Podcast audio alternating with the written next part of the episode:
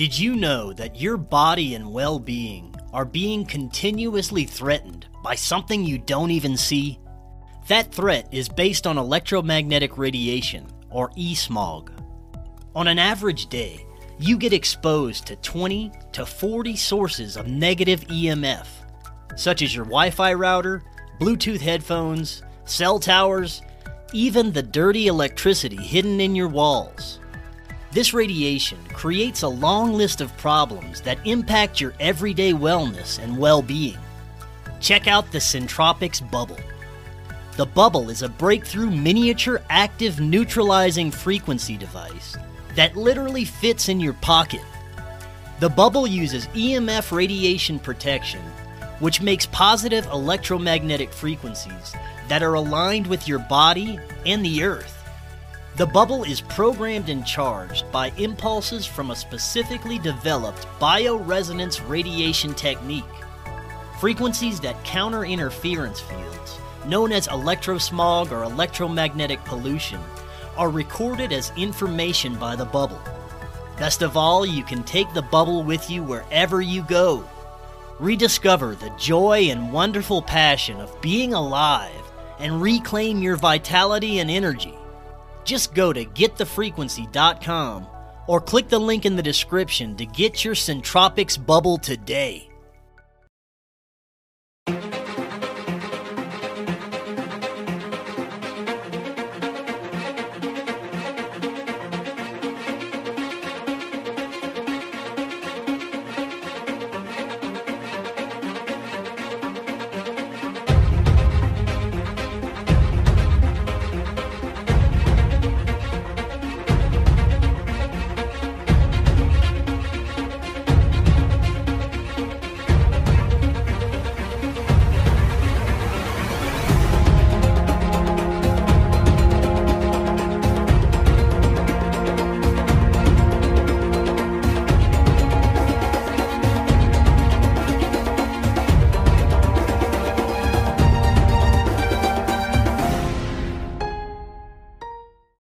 Back to Forbidden Knowledge News. I'm your host, Chris Matthew.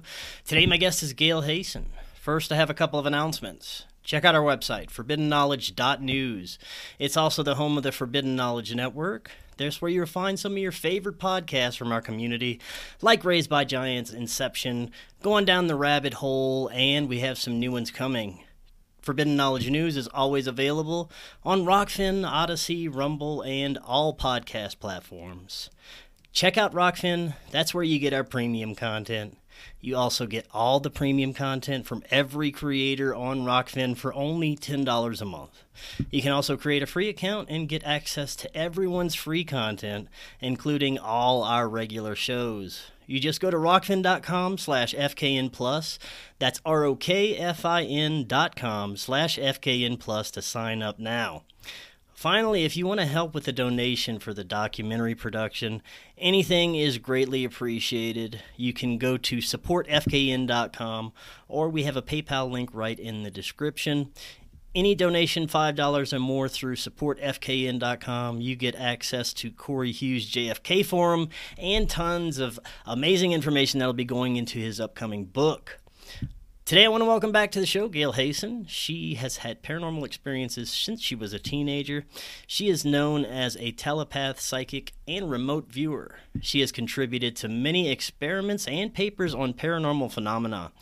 She has also been welcomed into indigenous cultures, and in 2012, she was initiated as a Mongolian Buryat shaman. Gail, welcome back. How you doing? Good. It's very nice to be back here again. I, I, guess it's been a year, I think. Yeah, it's been a little while. This is going to be fun, though. It was a great show last time. I'm sure we're going to have a great time today. Uh, I want to get deeper into your work with shamans, miraculous healings, remote viewing, uh, and uh, you've actually had some dreams that help solve mysteries, and you were a test subject for a scientific research in, the field of metaphysics. So this is going to be great. We got a lot of stuff to talk about, including you have a podcast that you've been doing with some very very fascinating guests we'll be talking about as well. But it's been a while. Why don't you remind the audience just a little bit about yourself and how, what sets you down your path you're on? Well, um, I can't remember since it was a year ago what we actually talked about last time. So pardon me if I repeat any stories. um, I've always lived just like kind of spontaneously. I've never actually planned anything. So I don't actually, I never plan to go down the particular paths that I'm on. They just all kind of presented themselves.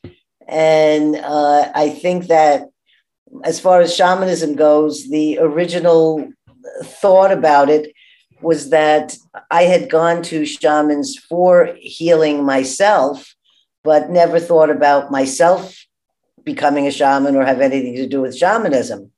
So I was visiting a, well known, famous remote viewer named Ingo Swann, and we were together at his apartment, at his house in uh, the Bowery. And Russell Targ had taken me there to meet him and uh, see all his amazing art and his incredible paintings. And while we were sitting there, um, it was the end of our visit, and I was getting up to leave. And he just came to me and he said, You know what? You're a shaman, and you just don't know how to act like a shaman or how to be a shaman.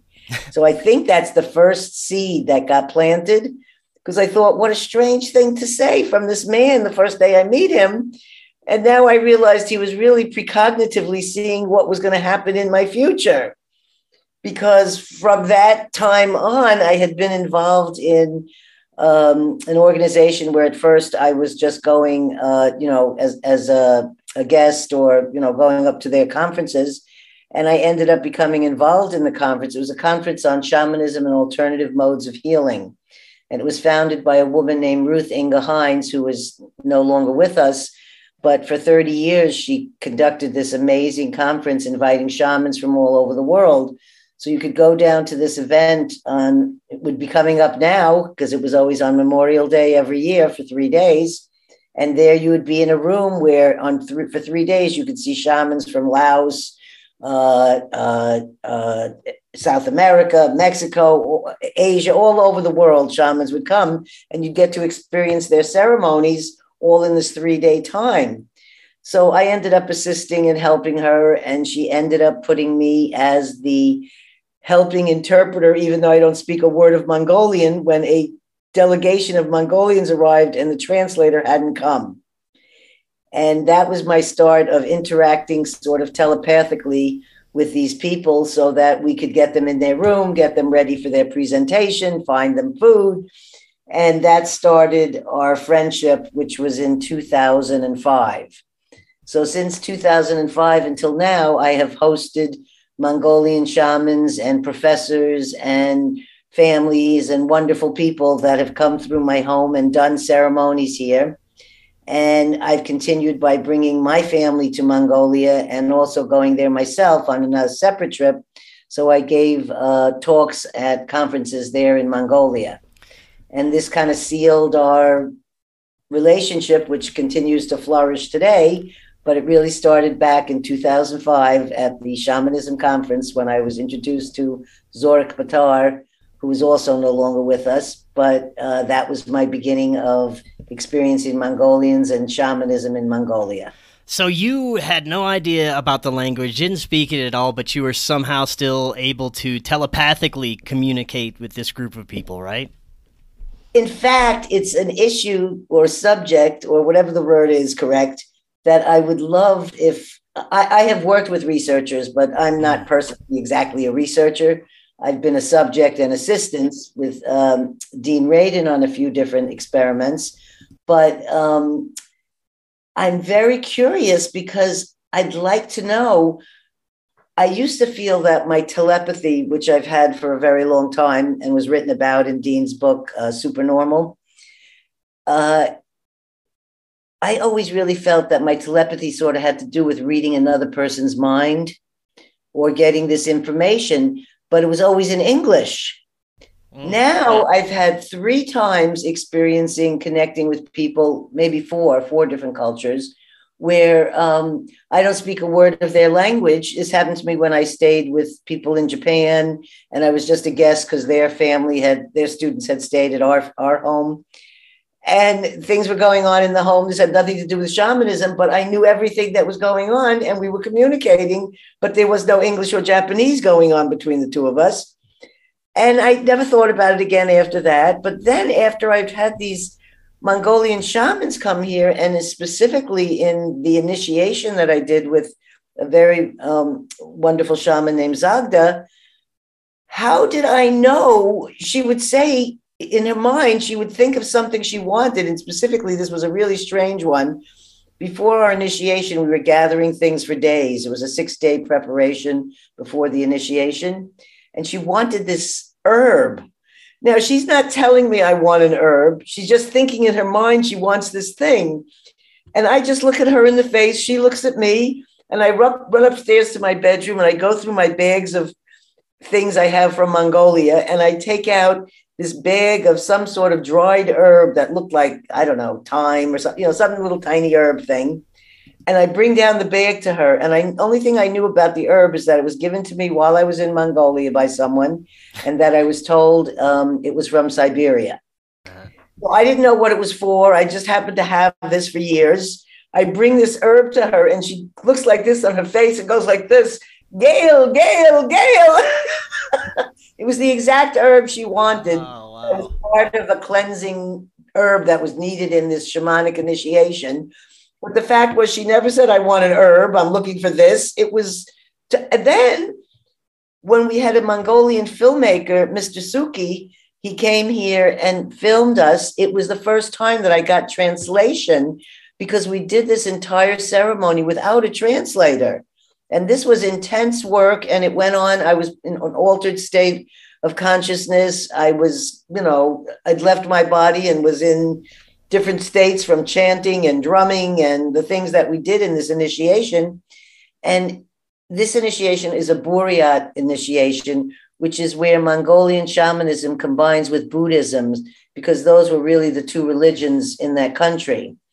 So that was the particular lineage that I was initiated in. When the man came and asked her, Zagda, how did you do this with Gail when neither of you speak the language? And when she gave the description, it's what I experienced. She said, I would just think in my mind, and Gail would be right there inside my mind, and we would do the thing. And the thing is, though, this has happened to me over and over again. We can't say this is a one time experience of telepathy. Mm-hmm. How are we communicating then when we neither of us, I don't speak, I speak three words in Mongolian. She speaks maybe three words in English. Mm-hmm. How did that occur? I thought that would be a good research scientific project for someone to try to figure out what telepathically is really going on when no language is actually being exchanged. Yes, that is incredible. I love that story. Uh, now, from the from earliest age, you were having what's considered paranormal experiences. What are some of the most uh, memorable things that have happened? When I was, uh, you mean like young as a child? Yeah, yeah. When you first started, you know, experiencing high strangeness and telepathy and things. Well, my first one would be what I called flying and only because of these podcasts and me having guests and be being on shows that I've learned that there are other people who use the same word as a child. That it felt like flying, but I think it's called astral projection. I'm not sure if mm. that's the correct word. Right. I would be laying in my bed as a kid and I would leave my body, but see my body laying in the bed. Yeah. And then I would travel around the house and I would see the other people sleeping but the most memorable feeling of it that always stayed with me was that I'd be at the was a three story house and I'd be at the top of the steps and I would just take one leap and be at the bottom. And it would not be that I'd physically missed all the stairs or anything. It would more be like I floated to the next space. And that feeling, I can, all I could call it was flying because I'd kind of be going around the house and I'd always feel like I was near the ceiling looking down at everything.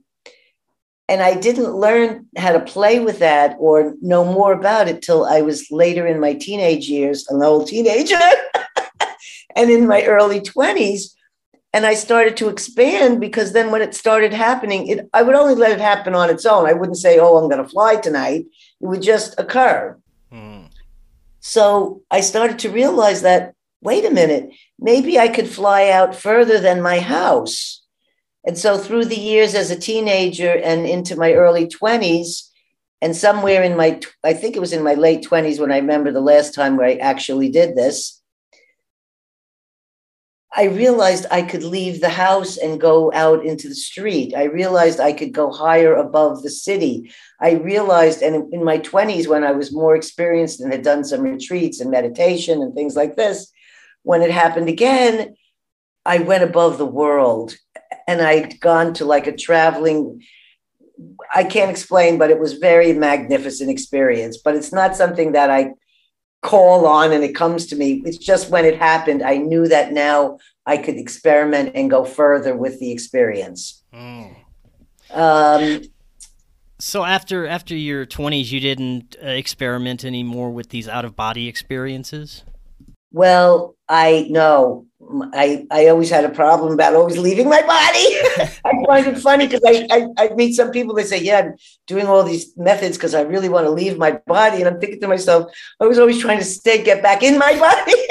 How can I stay there? Because you're not supposed to be floating out there all the time, you know? Right, right. But the part that we're missing here is that uh, the other thing that would happen before I actually had professional training, which I had when I was 15 uh, I would also have telepathic, I would have dreams of things of the future that would happen. Like I, I could see my grandfather's death. I would see death a lot. So that would be the something that when I was a child and a teenager, that before I had any experience, like older dying people would like me to sit next to them by their side. My father would be told by his friends at the Theosophical Society, because in New York, my dad was part of the Theosophical Society and they would tell him that he had a very spiritual child. Did he know he had a very spiritual child? And um, so he always gave me very good guidance in that area. It's not like he ever like tried to stifle any of the things that happened. He would just always say, "Well, how do you know my father's going to die?" I said, "I don't know. I just know." You know.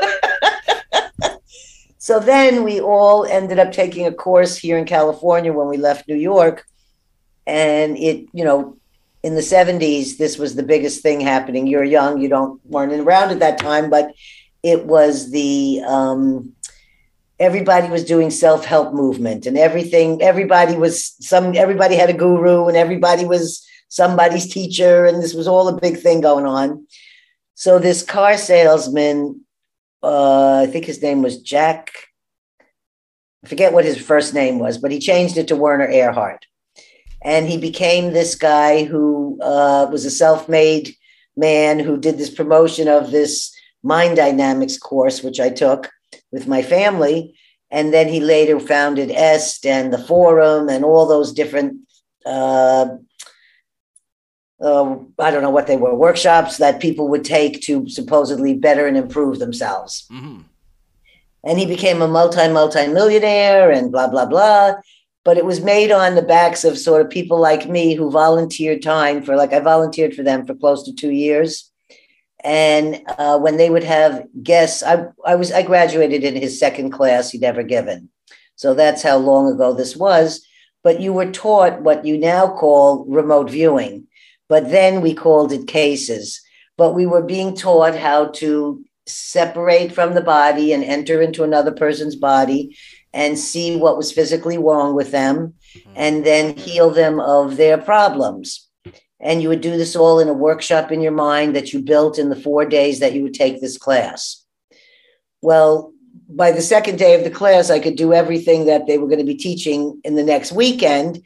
And my brothers and I were the only kids that were in this course. It was all, you know, middle class, upper middle class, 99% white and it was really geared towards a certain class of people and you know they were going to become better or whatever. Mm-hmm. they were going to be able to do this. So i was used as russell targ pointed out to me a shill. And what would happen is i would sit in front of you know anywhere from 100 to 400 people depending later in the year it got you know very very huge. When we first started there would only be 60 people. And um, Werner would say to me, I'll tell you the name and the age and the city of someone, and you tell me about them. And in seconds, I could tell them physically all the different things that were wrong with them, which astounded me because we were raised with no doctors, dentists, and as vegans back in the early 60s. And the only thing we had was, you know, we had a monk that lived with us, a Hindu monk, and we, you know, we were taught yoga and meditation and this sort of stuff, and wheatgrass juice, which in 1962 nobody was doing this. Okay. Yeah. So I have to laugh when people tell me about the diets and things they're on, like they think it's so new. And I think, well, yeah, we did that in 1962. Yeah. Right. Anyhow, so I developed this ability to do more with the gifts that I had already come in with by being taught this uh, method or whatever. I don't use it anymore, and I stopped using it when I was 17. Mhm. But from 15 to 17, I did hundreds and hundreds of sick bodies. And I would spend a week working on trying to heal them. And when I look back and I tell the story, I think, what teenager? I mean, I was going to rock concerts and partying, but I was doing healing also. I mean, my other friends weren't doing this, you know. Yeah. So that's what I would answer the question of how where this all really began would mm. be in that experience. And then I'd said, after I had a very frightening experience, which is very real, in case any of your listeners have had this, what is called possession, where an entity is trying to possess your body. And I was only 17 at the time, but I had been living on my with my boyfriend in an apartment in San Francisco. So I left home at 15. So I'd been on my own for, you know, a while. And I could not, I'd call Werner in the group and say, Can you help me? This this this entity is trying to take over my body. And they would say, You create your own reality. It's your problem. You have to deal with it. And I thought, oh my God, I dedicated almost two years of my life volunteering here to help people. And this is how you treat somebody who's going to help you. So that's when I said, I will never do anything psychic again. And at 17, I stopped any kind of formal, you know, ideas about sitting and reading people or doing a, a healing like that with them. And I only lived with whatever happened to me naturally after that. Could you tell us a little bit about what happened what with the entity that was trying to possess you? Absolutely. And I hope that by sharing this it may help another person. You know, that's that's only my goal on all these shows of being a guest or having people as guests on my shows is that sharing our stories I really feel can help heal each other and also like just like i learned that other people use flying as that word when they were a kid too there's some comfort in the knowingness that there's someone else that shares the experience with you Yeah. so what it was is every day that i would be coming home from wherever it was i would feel this presence on the left side of my shoulder and i couldn't see anybody or anything but i could feel this like heaviness. And it started to get stronger where I started to get filled with fear. Where at first it was sort of like, what is that? Or what and I'd just sort of be looking like that to see if there was something there, and there'd be nothing there. So I just think, oh, must be whatever.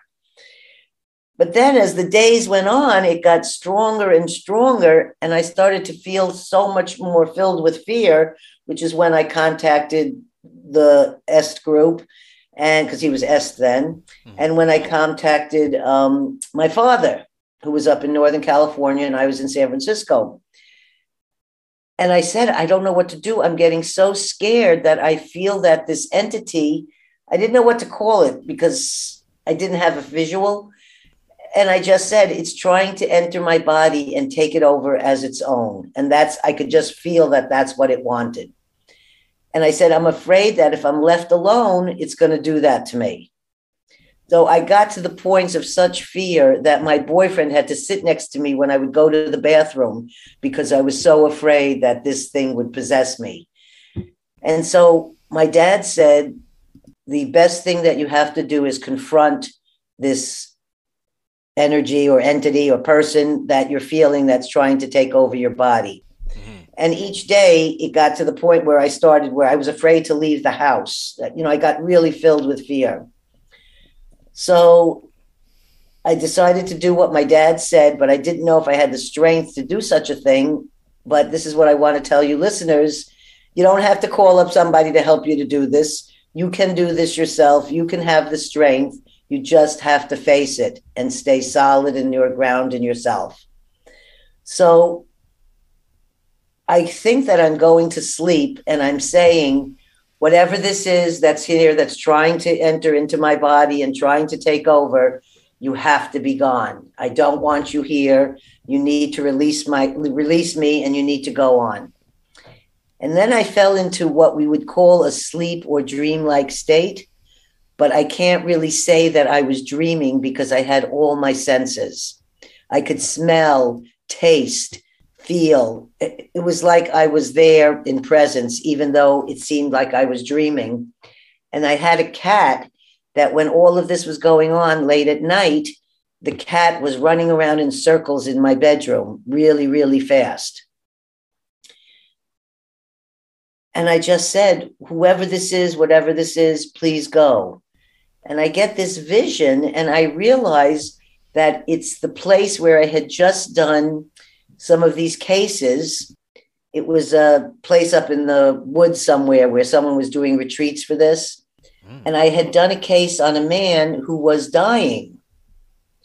And I look at the in the dream, I look at myself, and this is where I have my senses. And it sounds almost like a movie scene or something. And I'm not somebody who watches those kind of movies. But all of a sudden, there was like a liver in my mouth, like a raw liver. And I could smell blood, like, and this liver. And when I looked down at my arms, like this, I saw little holes in my arms opening up and my blood just pouring out. And in the distance, I see this very pale man sitting at a desk. And as I'm smelling and losing this blood, I'm seeing this man in the distance in this dreamlike state I'm having coming to life, like becoming more than pale and starting to become sort of more like alive. And I look at him and I say, You cannot have my body. You have to finish on in your own life what you have to do. And now we have to separate. And all of a sudden, the cat stopped jumping around the room. Everything that was like electrical, there was like feelings in the room of electricity as this exchange was going on. Mm-hmm. Everything became like silent and quiet. And I just went like, like that and it was gone. And that's that's about as simplistic as I could describe what that experience is like. Do you think that was a spirit uh, that have was that had already crossed over, or that was someone about to cross over that was trying to steal your life? I think it was somebody who was dying, specifically this ah. man that I was doing healing on. Wow. That I didn't know. I only was given his name and age but I would spend a week working on these people, putting gold light on them, you know, whatever mm. Distant healingy things we were taught in that workshop to do. And then whatever ones came to me.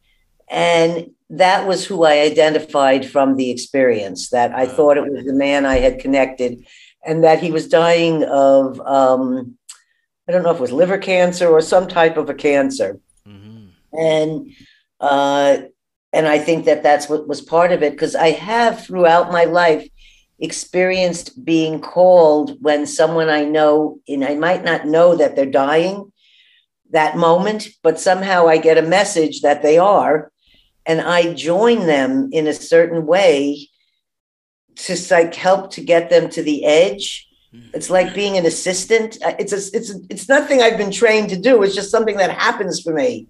So I don't know how to explain it except that death and I seem to have a lot of connective things. I've sometimes experienced the death physically in my body that the person is having, even though I'm not told that they're dying that minute. I'm throwing up the, what like they're throwing up, or I'm feeling, you know, like I can't breathe and they're dying where they can't breathe, you know. So that those are the kind of things when I say I feel something like what happens to them. Do you want to learn how to remote view? Now is your chance.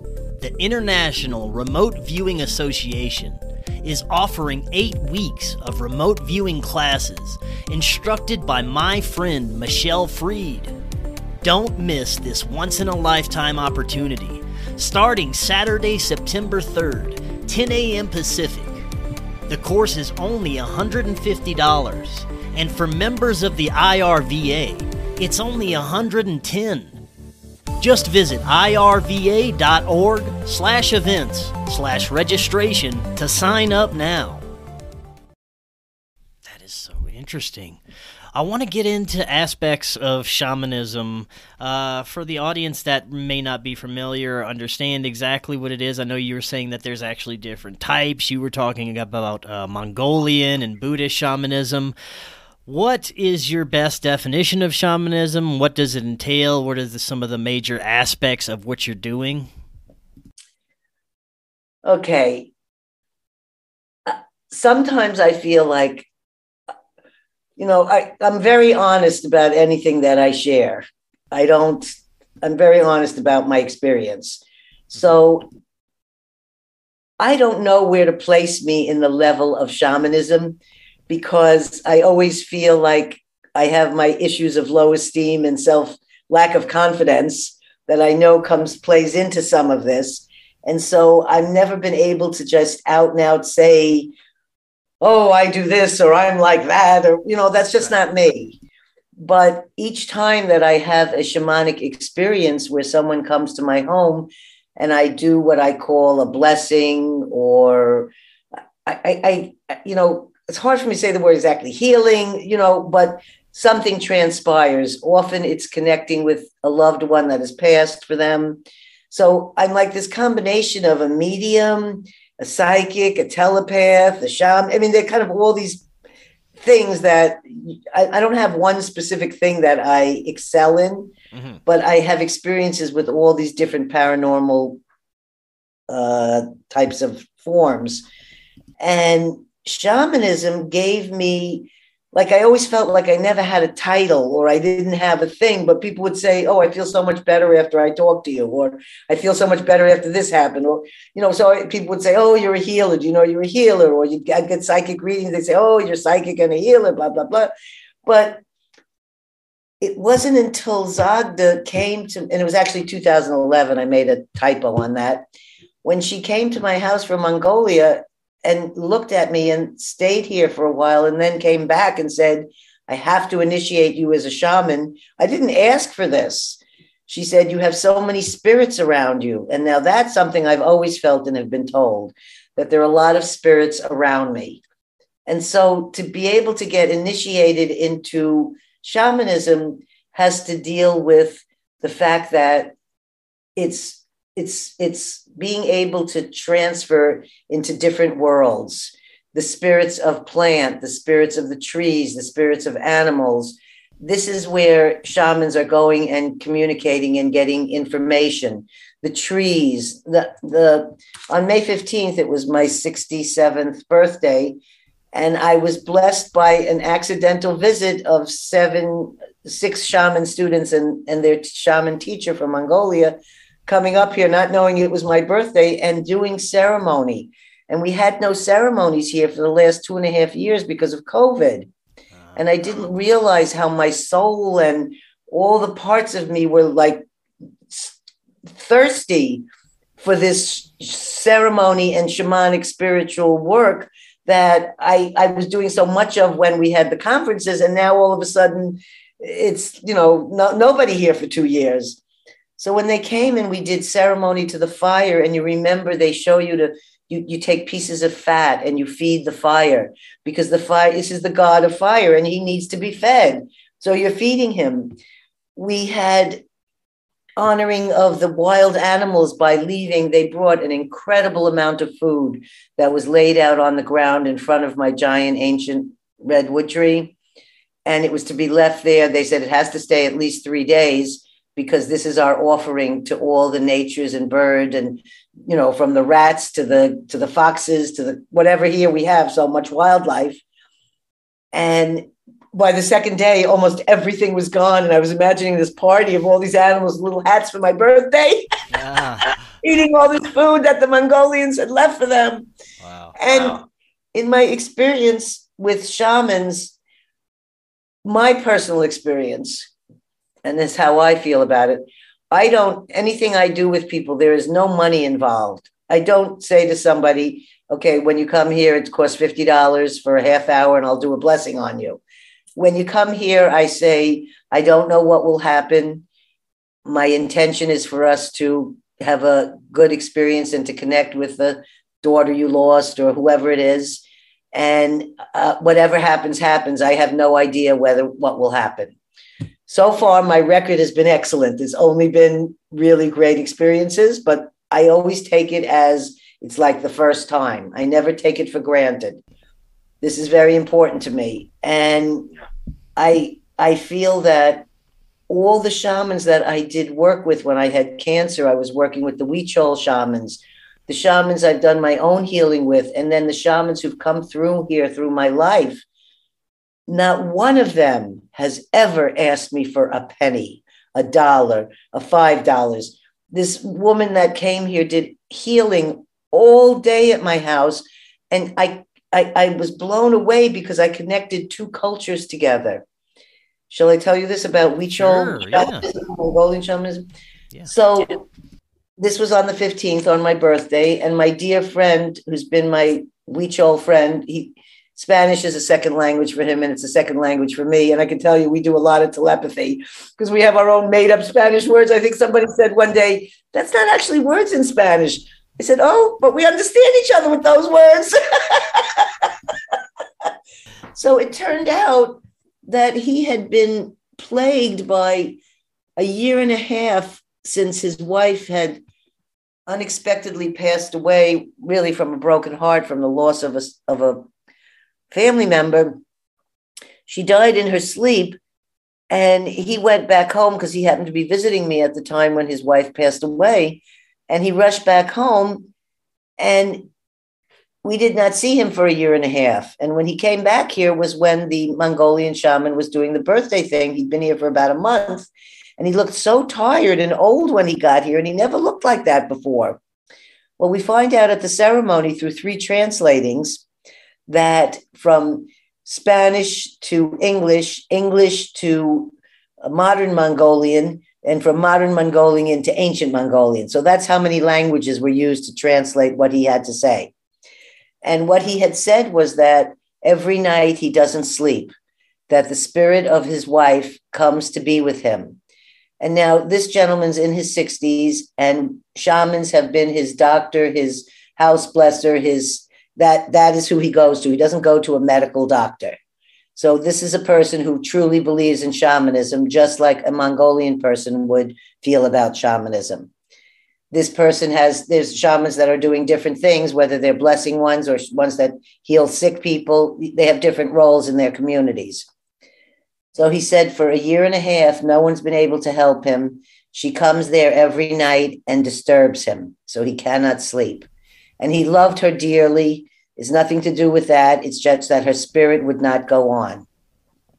So that got all explained to our amazing visiting shaman woman, Ulzik. And she did this. She took the horns of an antler, you know, like antler horns, and she drove it down his back, really, really deep down the back.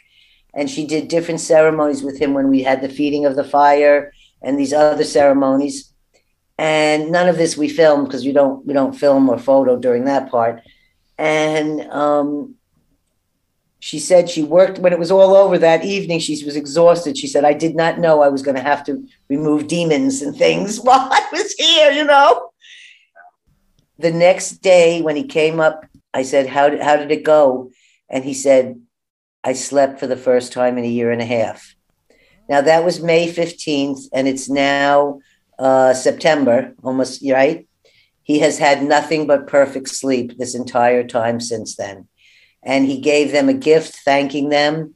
And he truly experienced another cultural, shamanic, positive help from a shaman of another culture. Oh, that's absolutely incredible. Uh, now, you've had uh, shamanism play a, a vital role in your fight with cancer, right? I even the doctor said, I don't know. My hat, my hat is off to you. This is his quote.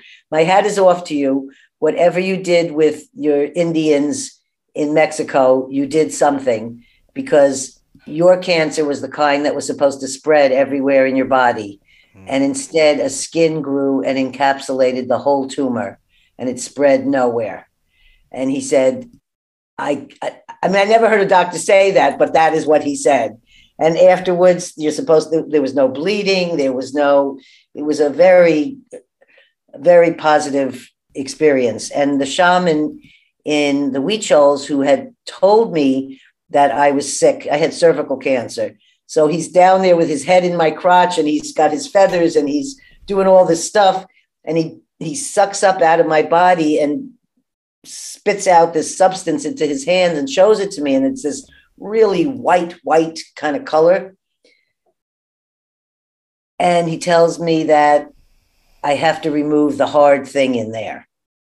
He doesn't call it cancer. He doesn't tell me. But up until that point, because of the upbringing I'd had, which was never to believe in doctors and that they're really just trying to kill you, I uh, never took the advice of getting surgery within 30 days of this diagnosis. I waited a year. And during that year, I did nine days of silent meditation with Joseph Goldstein, Vipassana meditation retreat, uh, you know, 12 hours a day of meditating day and night.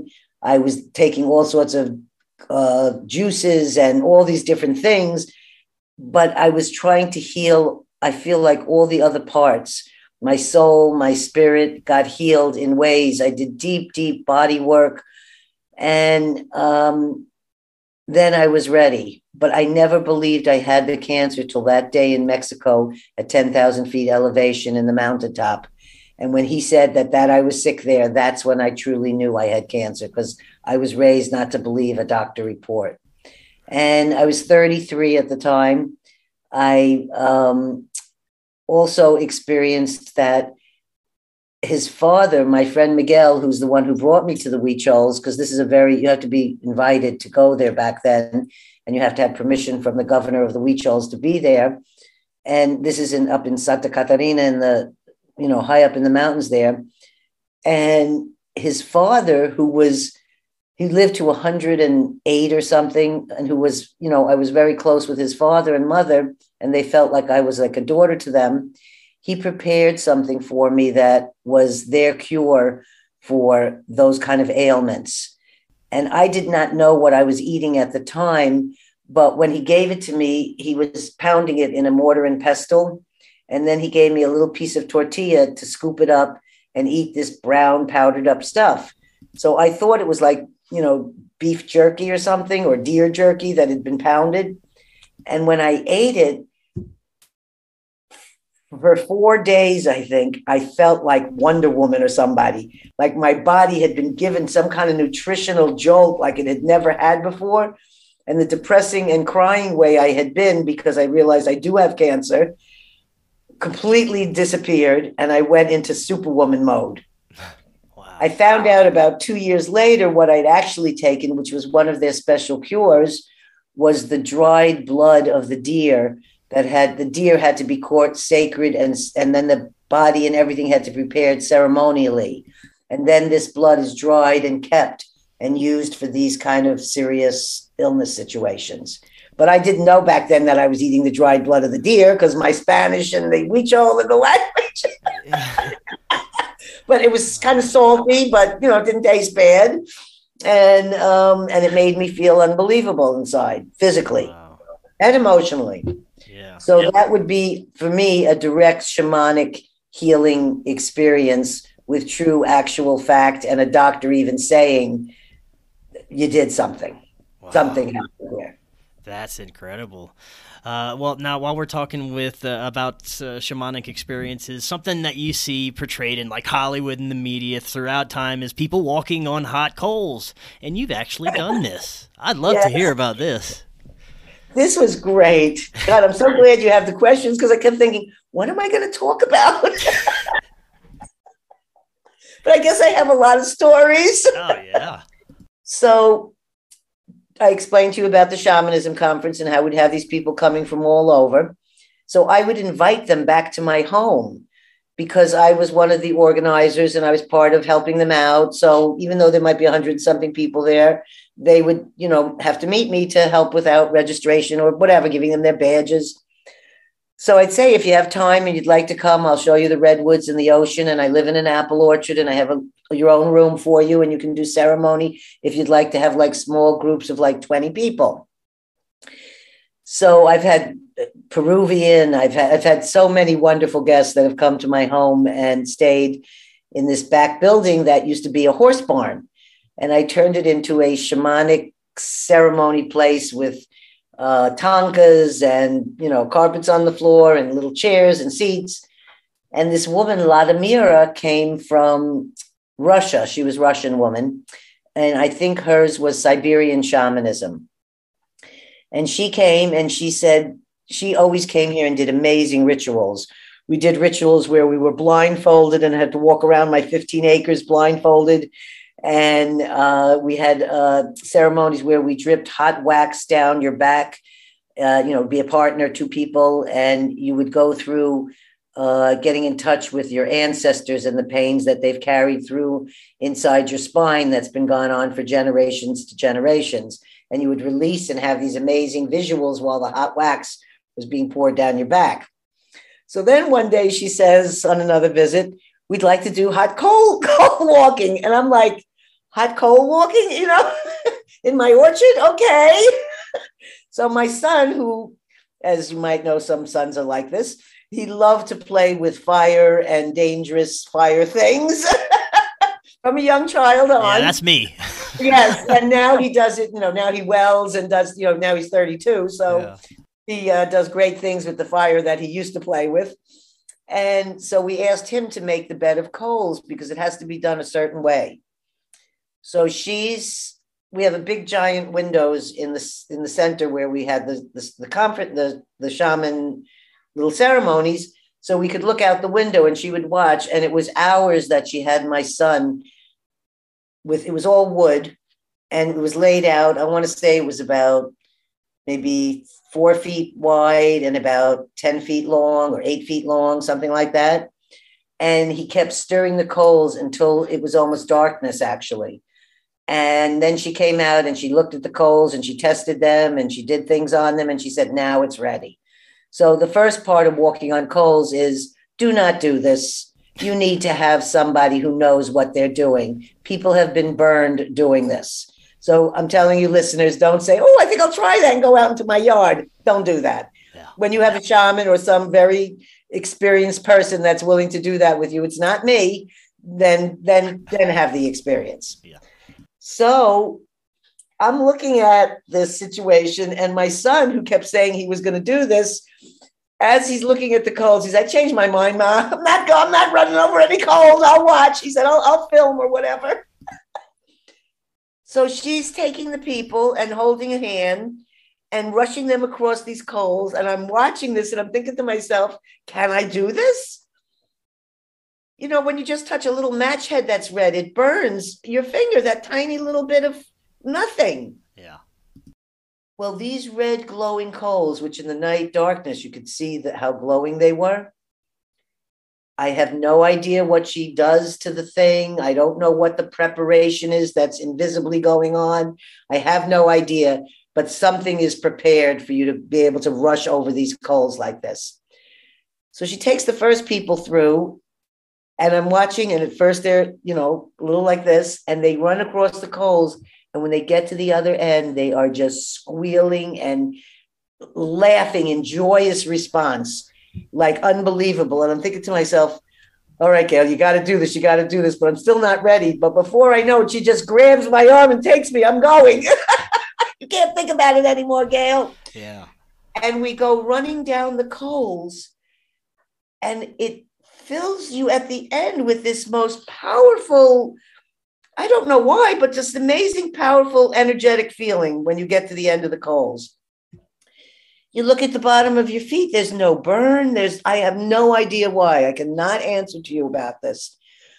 Well, I did it over and over again, I think six times that night, because it felt so empowering to do this. And then, you know, then it, you know, she then it was the end. And the next day, I saw how the empowering infected me because I had had scheduled ahead of time to take them horseback riding on the beach because I thought Mongolians horses I wanted to treat them to something you know they're not asking me for money when they're doing all these things in my home so we go out and I get put on a horse and I'm somebody who's been on horses, you know, maybe six times in my life. I'm terrified of them. I'm you know, just give me a one that just kind of walks a little slow. Yeah. But I'm willing to do all this because I want to share the experience with my visiting friends. So we have six of us. We're on the horses and there's a couple people in front of me and a couple the rest of them behind. And as we're entering the beach, all of a sudden and this is where the, the powerful experience comes in. If I had not walked on coals the night before, I would have been crushed because I would have never been able to respond like I did when the horse did a very rare, unusual thing for a human on its body. It took its legs and just collapsed straight down to the ground. And right in the line as we were walking, you know, they're trailing, you know, and you're following a little trail and when it fell to the ground like that, it went to roll to the side, which is where my leg would have been crushed. And the people that were behind me, that's all they saw was that I was going to be crushed. Nobody believed what happened next. I just jumped off the horse like I was a horse rider or somebody, stood right next to it, and worried that I had done something like maybe I'm too fat. Did I get, you know, was I too heavy for this horse? What happened here? Wow. That's, I come to find out later when they put me back on the horse and I get back to the center where you know you're left with all the horses and I tell them what had happened and that the fact that I could deal with it and then get back on and not even be scared was amazing to me but why did the horse do that? And the first thing they said was you know and I'm not saying that I am this but you must be a very spiritual person. They said this is something the horse doesn't do when there's someone on their back what it is is they're shedding right now because of this time of year. So when they got to the sand, they wanted to rub this this particular horse wanted to rub its belly in the sand and roll in the sand. And that's what it was doing. they said, but it never happens when there's somebody riding on it. That's crazy. Wow. So that's so my my hot cold story. Yeah, that's great. and again, listeners, only do this with someone that is reputable that you know has done this with other people before and knows how to protect you. Oh, please do, please do. Yeah, something that's uh, really fascinating to me is the being able to achieve altered states and even healing from drumming, chanting, and different types of frequencies. And you actually work with this too, don't you? Well, this is what, like, I don't know you know, intellectually, I can't give you a whole list about shamans. It's things I could read in a book, and any person can pick up what's the definition of a shaman. Mm. But I really think it's a person who's be able to navigate between two worlds, and um, and you know, world of the spirit, world of the body, what, whatever you know, however you want to call that, the other world, whatever that is to another person, and um, I have seen visually shamans do healing on people. And if you were to watch some of it, you might, some people wouldn't be able to handle seeing some of the things that are done. But I've actually seen the results afterwards where the person is no more an alcoholic. The person has a, a teenage boy, they some teenage Mongolian when Zagdo was here. I think it was Zagdo, it could have been a uh, Dr. Lagwa. I'm not sure which shaman it was, but this Mongolian family flew from Chicago to bring their child here, who was a teenager and going down the wrong path. I don't know if he was going into drugs. I don't know what he was doing. But they worked on him for, I think, about three and a half or four and a half hours outside around my fire pit. And when I questioned months later what happened, the kid was still straight as an arrow, changed his life. The man who had alcoholism had gotten completely off of alcohol instantly, changed his life. These are instances that I'm listening and hearing about. A year later, it's still the same. It didn't just last for a week. So I think the healing and the work that's done is very powerful Um, I also think you have to be open and receptive to it. That some people really don't. I don't think it like just happens to and works work great for every person, mm-hmm. but I, I, I personally have seen and experienced the power of shamanic work. That's great. It's also becoming very popular and like everybody's a shaman now, and if you pay three thousand dollars, you can become a shaman in this lineage, or you pay money and you can become that one, or whatever. I I can't speak much about that kind of. Now, is there a certain tone or rhythm that you use in particular to achieve these altered states whenever you're drumming or chanting? Well, I'll tell you, and I just left it upstairs. Um, I have about seven different types of things that make sound. Mm-hmm. And I make sound with um, uh, with these things. And I'm just learning right now about frequencies. And I just purchased one of my podcast guests was a man named Randy Zanesis. Mm-hmm. And he licensed his amazing technology, which he says comes from the fifth dimension.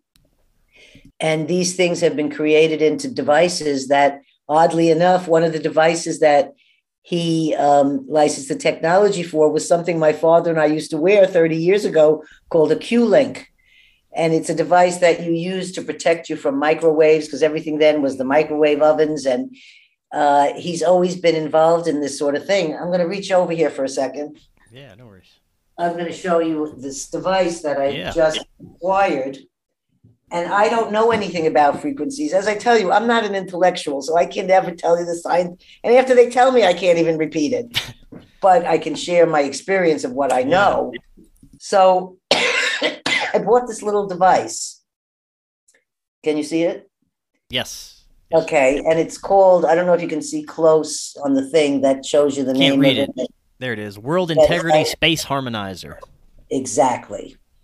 And it's I've only been experimenting with it for the last since July 12th and it has something to do with frequencies and I did not know how important frequencies are except that that must be what's going on when I'm playing all these unusual sounds around people's bodies when I do this th- it's my own made up thing uh, I sit them down and I always smudge them first and then I just have everything all, I set up an altar for the person. And then I have all these little devices. We never talk during this, there's no talking involved. And it's just me making these different sounds and what it brings in. And I end up hearing information to tell them. I end up seeing something that I might share to say, oh, I saw this. And um, it puts them in some sense, I don't know what, but I think frequencies is a very important thing, even though I can't tell you a lot about it. Yeah. So yeah. this harmonic thing was is this is a recently new comfort company, this Wish, and they licensed the technology from my friend Randy. So he doesn't like sell these; he just licenses the things he gets from his fifth dimension downloads. Right. And I said I would buy one, but I have no idea what would really happen with this. And I have to say, some very interesting things have happened since I turned it on in my house. The first one being, you know, so I'm not like stating, oh, this is the thing. I'm not stating anything. I'm just stating I'm having unusual experiences since I bought this right. device. Okay. Yeah. And as I told you, I have a lot of fear of medical and these kind of things. You know, I'm not, I don't rush to take medical, whatever. Yeah, same here. So I, I was coming up with that July 13th, my husband was having hip replacement surgery. And I was more scared than him. He was like thrilled to be going to get rid of his pain, thrilled he was getting a titanium and ceramic ball. And he posted pictures on Facebook of how amazing it is. And he, he healed exactly in six weeks. Wow. Well, this machine arrived coincidentally or whatever the day before he was going into the hospital. I can't even take, I could drop him at the hospital because of COVID. I, I, I, I couldn't enter the hospital because you have to be immunized then. I'm not immunized. Mm. So I couldn't go in, and nor did I want to. Mm-hmm. I couldn't pick him up because I know that I'm not the person to deal with this. I'm going to be too scared and whatever. Instead, he came home and I had nothing but calm energy for days. He healed incredibly beautiful. I never, and that was the other thing. I thought we might be killing each other. That six weeks I'm going to have to take care of him. I don't know if I can take this. He turned out to be the best patient ever.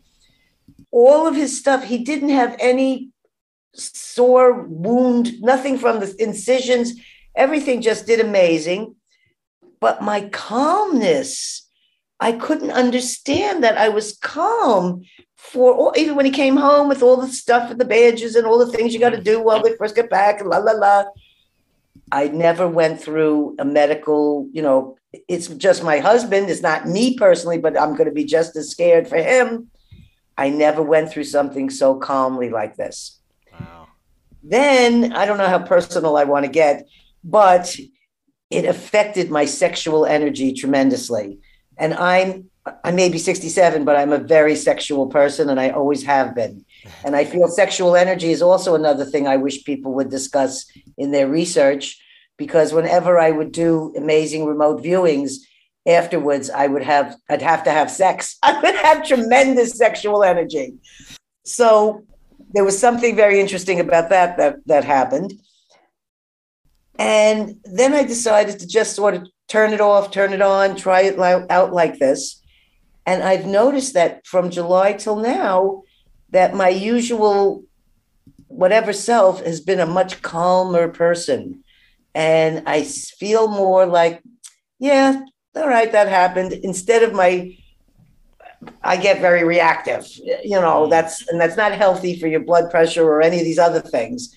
So to not react so that was really great for me. So it's only um, this six weeks, but I will tell you, I used it for something recently and it blew my mind. I hope I have the paper here, I could tell you. What it was was I did a shamanic blessing on my niece, and my niece is in her 30s and she uh, survived um, uh, breast cancer and was really looking forward to having children. And there was a lot of difficulties about that because of the cancers. And all of a sudden, unexpectedly, she got pregnant. And I'm very psychically in, in tune to this niece because when she was uh, inside my sister, I, I told my sister, You're going to have a girl, eight pounds, six ounces. And two, three weeks later, she gave birth to a girl, eight pounds, six ounces and she was blown away because she wasn't even that weight yet when I said that's what she'd be. So we already have a connection. So I said, Auntie Gail would like to give you a little blessing on your belly, you know, while you're here for these couple days before you go back to New York. So she said, uh, sure. I had my first, like I'd stepped into another level of shamanic work because all of a sudden it was like I was one of those Mongolian shamans where they jump up and down all over the place. And I have never been that way where, because I'm just myself.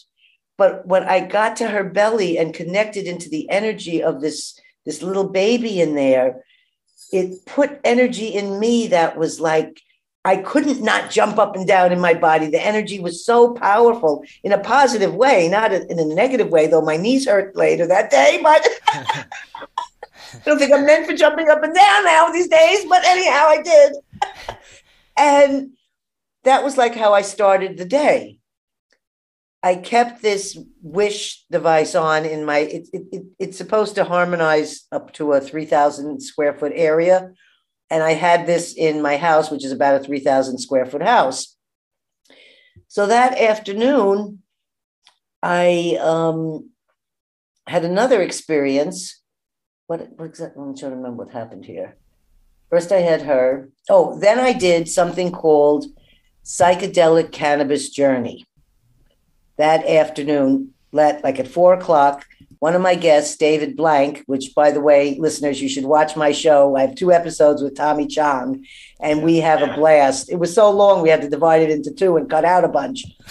So I decided, you know, I'm I'm having him on the show, and he offered to do this experience he talks about on our show, which they're using for therapy. And you get trained in this how to deal with um, doing taking people on a journey and healing different emotional issues or whatever it is they're working on through cannabis instead of necessarily through mushrooms, which is also being used microdosing and things to help people with depression. So I thought to myself, I should try this just for the fun of it. And I didn't think when I was going to try it that anything would really happen because I've been a pot smoker for 50 years. so I can't even imagine, to, you know, like he's saying how, you know, you have this experience. So, so I'm going in it. I'm saying, well, I'm trying to be open minded, but it's hard for me to imagine you're going to do something on that, um, something I've been using for all this. I'm going to have a psychedelic experience. So he um, has me smoke a little. And we, after we smoke, he asks me these questions. And the next thing I know, I go, like he says, on a journey. And we go through this journey, and he thankfully oops, wrote down the things that I was saying after. And he also filmed it. And it went on for two hours. I'm trying to find you the piece of paper. Oh, here it is. And the things that started happening to me were very unusual. It, the, the part of the pot was that I felt like after 50 years of smoking, I was truly giving it a ceremonial blessing and honoring the ally that it had been for me all my life. Mm. And that this was my friend that I'd never acknowledged in such a beautiful way as this to honor it in ceremony like this. And I said to him, I've done so much journeying, but I had never smoked pot during any journeying because they were always at conferences or with a hundred people, or it was never a one-on-one kind of a journey like this was. Mm-hmm. It blew me out of the water what happened in that two hours and some of the things I said, I'm just going to, do we have time for me to quickly read you what yeah, was said sure. during the journey? I am here to be with my spirit, to be who I am. I'm going to leave my past out of this journey and bring in confidence. I am here to accept my shamanic role, to allow the power that I know is there. I have been at this for 20 years, and it's time to truly initiate myself. I feel like 100 volts of electricity is coming from my heart and my abdomen when I say that. It's the color purple and it feels like joy.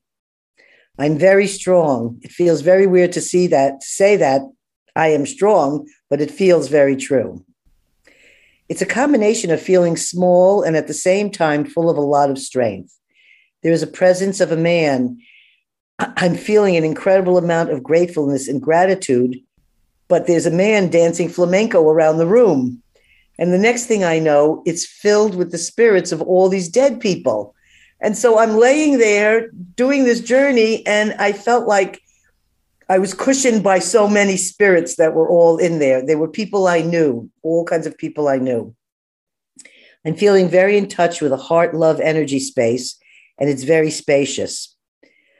My heart is full. I'm in a place of tremendous vastness. I don't feel contained within my skin. I think I could go anywhere. I'm feeling gratitude and love for the people in the presence. I'm connecting to so many people that are deceased, but a joyful, loving connection of gratitude, not a heavy, burdensome connection. I don't know who I am. I'm not a mother anymore. I was a mother for 30 years as a primary focus. Now, all of a sudden, I'm in the Temple of Egypt. I'm, I'm traveling around in Egypt and I'm having this amazing experience in the pyramid. It's so wonderful. I'm not even going to talk anymore about it. Now, I'm going into a cellular place, and this is where I feel the wish device must have kicked in. My, I'm feeling like I'm in a cellular place in my body and I'm healing every cell. It feels like I'm going into tiny molecular parts of me, going into a deep connection with self. I'm standing in front of a field, a big radiant field, a mystical radiance that's just glowing. If I have one thing to say about today, I feel that I'm really on a journey.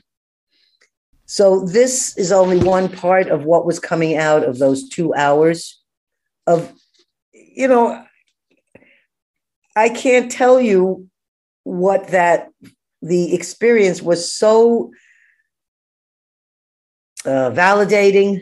It was so uh, yes.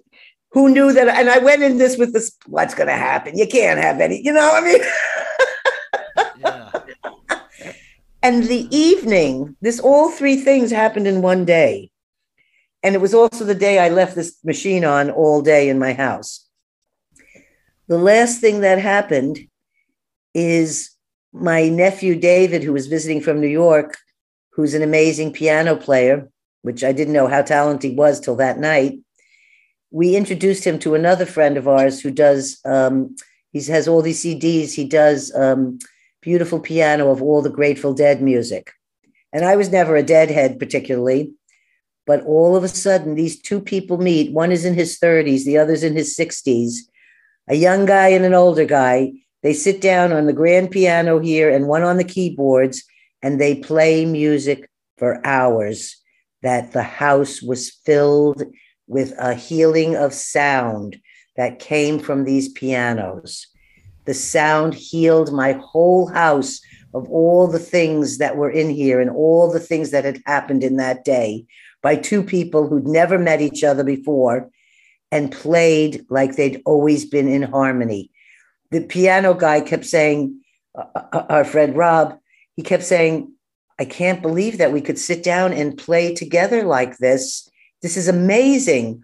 And he's more of an introverted person and he was embracing my nephew numerous times, thanking him for the music the two of them had just created spontaneously. Wow. It, it was a magical, and it all had to do with harm- harmony and connection. Yeah. And yeah and I know we're getting close to the end of our time. No, okay. I love talking about this stuff. That we could go on for hours, and I, am definitely going to have to have you back. We go even deeper into this. Uh, before you go, tell the audience all about your podcast, A Small Medium at Large. Okay, I'm going to use my phone here for a second, just for a little, uh, you know, to help me with a little info. Sure. Uh, I just want to share that I never thought I would do a podcast or ever want to do a podcast. I never even listened to podcasts. So the podcast world was completely unknown to me one year ago, September 1st. And I hooked up with someone who was on my um, in a remote viewing group, which we didn't get to talk about remote viewing into 2060 with Stephan Schwartz, but I just received the the paper on it, and we could do that on another show but she was in the group that I was in, and we met, and she was a PR lady who told me that I was really cut out to do this podcast thing. And I thought she was crazy as a loon, but I'd been told since I wrote this book, you should try and do podcasting. They want you to have um, an internet presence before they'll even consider publishing a book for you. Hmm. So I thought, all right, I'll do this for the book, blah, blah, blah, blah, you know, not kicking and screaming into this. And I stick with her for about eight months, which was probably a few months too more than I really needed. But she got me on a start to do something that I never thought I could do, but seemed to have a natural talent for, but obviously is talking. yeah. On every one of my shows, you know, so I want to thank um, Michelle and LITM Media because she encouraged me to do this but now I have to do it on my own because I don't make any money doing it. I'm just doing it to share stories. So I have my whole family doing it for me now. So my son does the production, my daughter posts it, my husband does the descriptions. I do the That's show. pretty funny because I re- just released Michelle's episode today earlier. So oh, we great. did an episode last week. Yeah. Right. Well, she's a lovely person and does does very good at what she does but um, I just wanted to go on my own little way, my own little path. Right. And um, and I'm happy to be guests on shows and things, but I just want whatever naturally comes to me, just the way it is. So she helped me out and got me a, you know, I knew I wanted a, uh, Russell had, you know, he, he loves my title, small, medium at large. And uh, that was the title, that's the title of my 350 page book I wrote that I'm going to meet with someone on next week. Great. And we started this, you know, podcast training. And by time she finished, I was like, I guess I can do this. So I've now had 28 shows. And I want to tell you, listeners, I've had in the beginning, the first uh, group of shows were all people that I know. So they're all people that are in the paranormal and um, scientific community. Mm-hmm. So I had Dean Radin, I had Jeffrey Mishlove, I had um, uh, Russell Targ and Stanley Krippner and Stephan Schwartz. And my most favorite, my lady, my first show was, um, uh, God, I'm spacing out on my names here. Um, Sally Rhine Feather, who at my show, she was 91. And it's the most insp- inspirational just to, to see how brilliant and sharp her mind is and how her body's in better shape than me. and, and she's just an inspiration. So she was my first show. And I went from that to all the different people that were like friends that I knew. So these are people I've known for years. And then I started adding in people that I kept meeting through either being a guest on someone's show. So I had them on my show, like Lindy Sharman, or um, I found someone that they had that they recommended. So then I started kind of branching off and I ended up with I had a little ghost group where I had Lloyd Auerbach, who's a, you know very very famous guy in the world of ghost hunting, and then I had two television producers who produced ghost shows. So I was not trying to peg myself completely like that. It's all paranormal or any of this. I had two celebrities. You know, one was a you know a musician guy that had changed his life, but the bottom line is that they always share intimate stories. I'm not looking for the stories that they've told a million times I'm looking for what was their child like like? What did they learn? And also, we always share the pivotal moment about what in their life changed their path and put them down into a more spiritual path. And I have to say, you know, eight out of 10 times it's trauma. I can say that for my own life. I can say that for my own counseling with people and getting, you know, emails about their psychic things and me telling them well, did this, you know, how did you feel? What happened? They forget that as a child they had these experiences. They block it off. They they cut it out. They they put shields, and you need somebody to remind you that no, you you might that dream might be true that you're having. Mm-hmm. So it's from all of these different kinds of things that I've wanted to be kind of. So I've had people I have never met that have become my friends because of this show that have come here and taken me to lunch who are now people I see regularly as couples that we enjoy. And I meet like there's a whole group in Colorado that I have to have to meet Sean McNamara, who's been on my show. I mean, I have to meet um, Donna uh, on my show with Donna. I can if say her name is Rebadow or Rebadou. She's a spoon bender. Hmm. Six years ago, she started. No, she was a spoon bender. She's a, an acupuncturist who treats, you know, famous Olympic athletes. She finds out she can bend spoons and forks. She, as I'm interviewing her, she tells me there's hundreds of silverware and spoons all on the floor. So I tell her to send me some. She sends me a whole stack of spoons and forks I have here somewhere. And together on that show, I, I bend a spoon with her. So while we're talking, and I said to her, Well, you know, I haven't bent anything since my fork.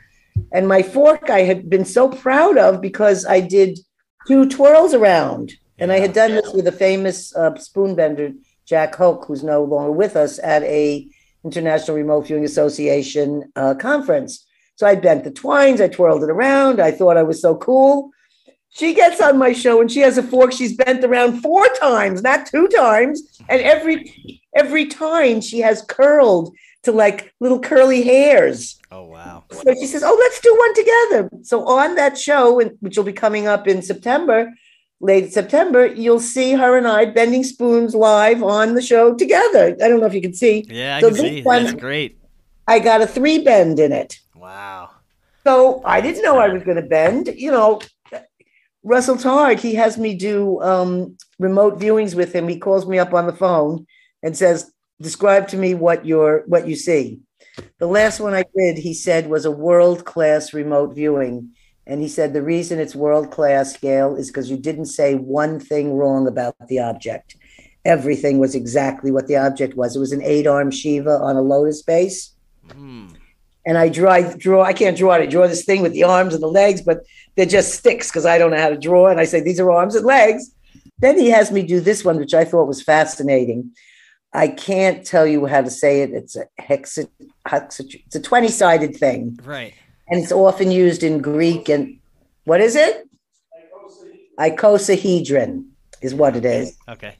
And when I wrote about this one, and this is all like in less than a minute that we do the remote viewings and then I'm done. And then he sends me the object, which is really sweet. So you get real validation.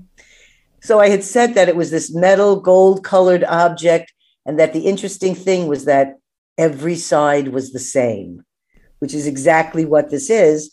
And then I described that it was sort of like a heart of energy, that it was this amazing, like, and it's this geometric thing that has been used and placed in temples specifically for these reasons. Mm. So I often get the visual of the object, but more what the meaning of it is, you know, what it feels. So, anyhow, these are on all our shows. We hope that people will, uh, if you go to a small medium at large.co, that's my website, and that shows all these things about my book and all the shows I've been on. Like when you send me the link, I'll have it posted there.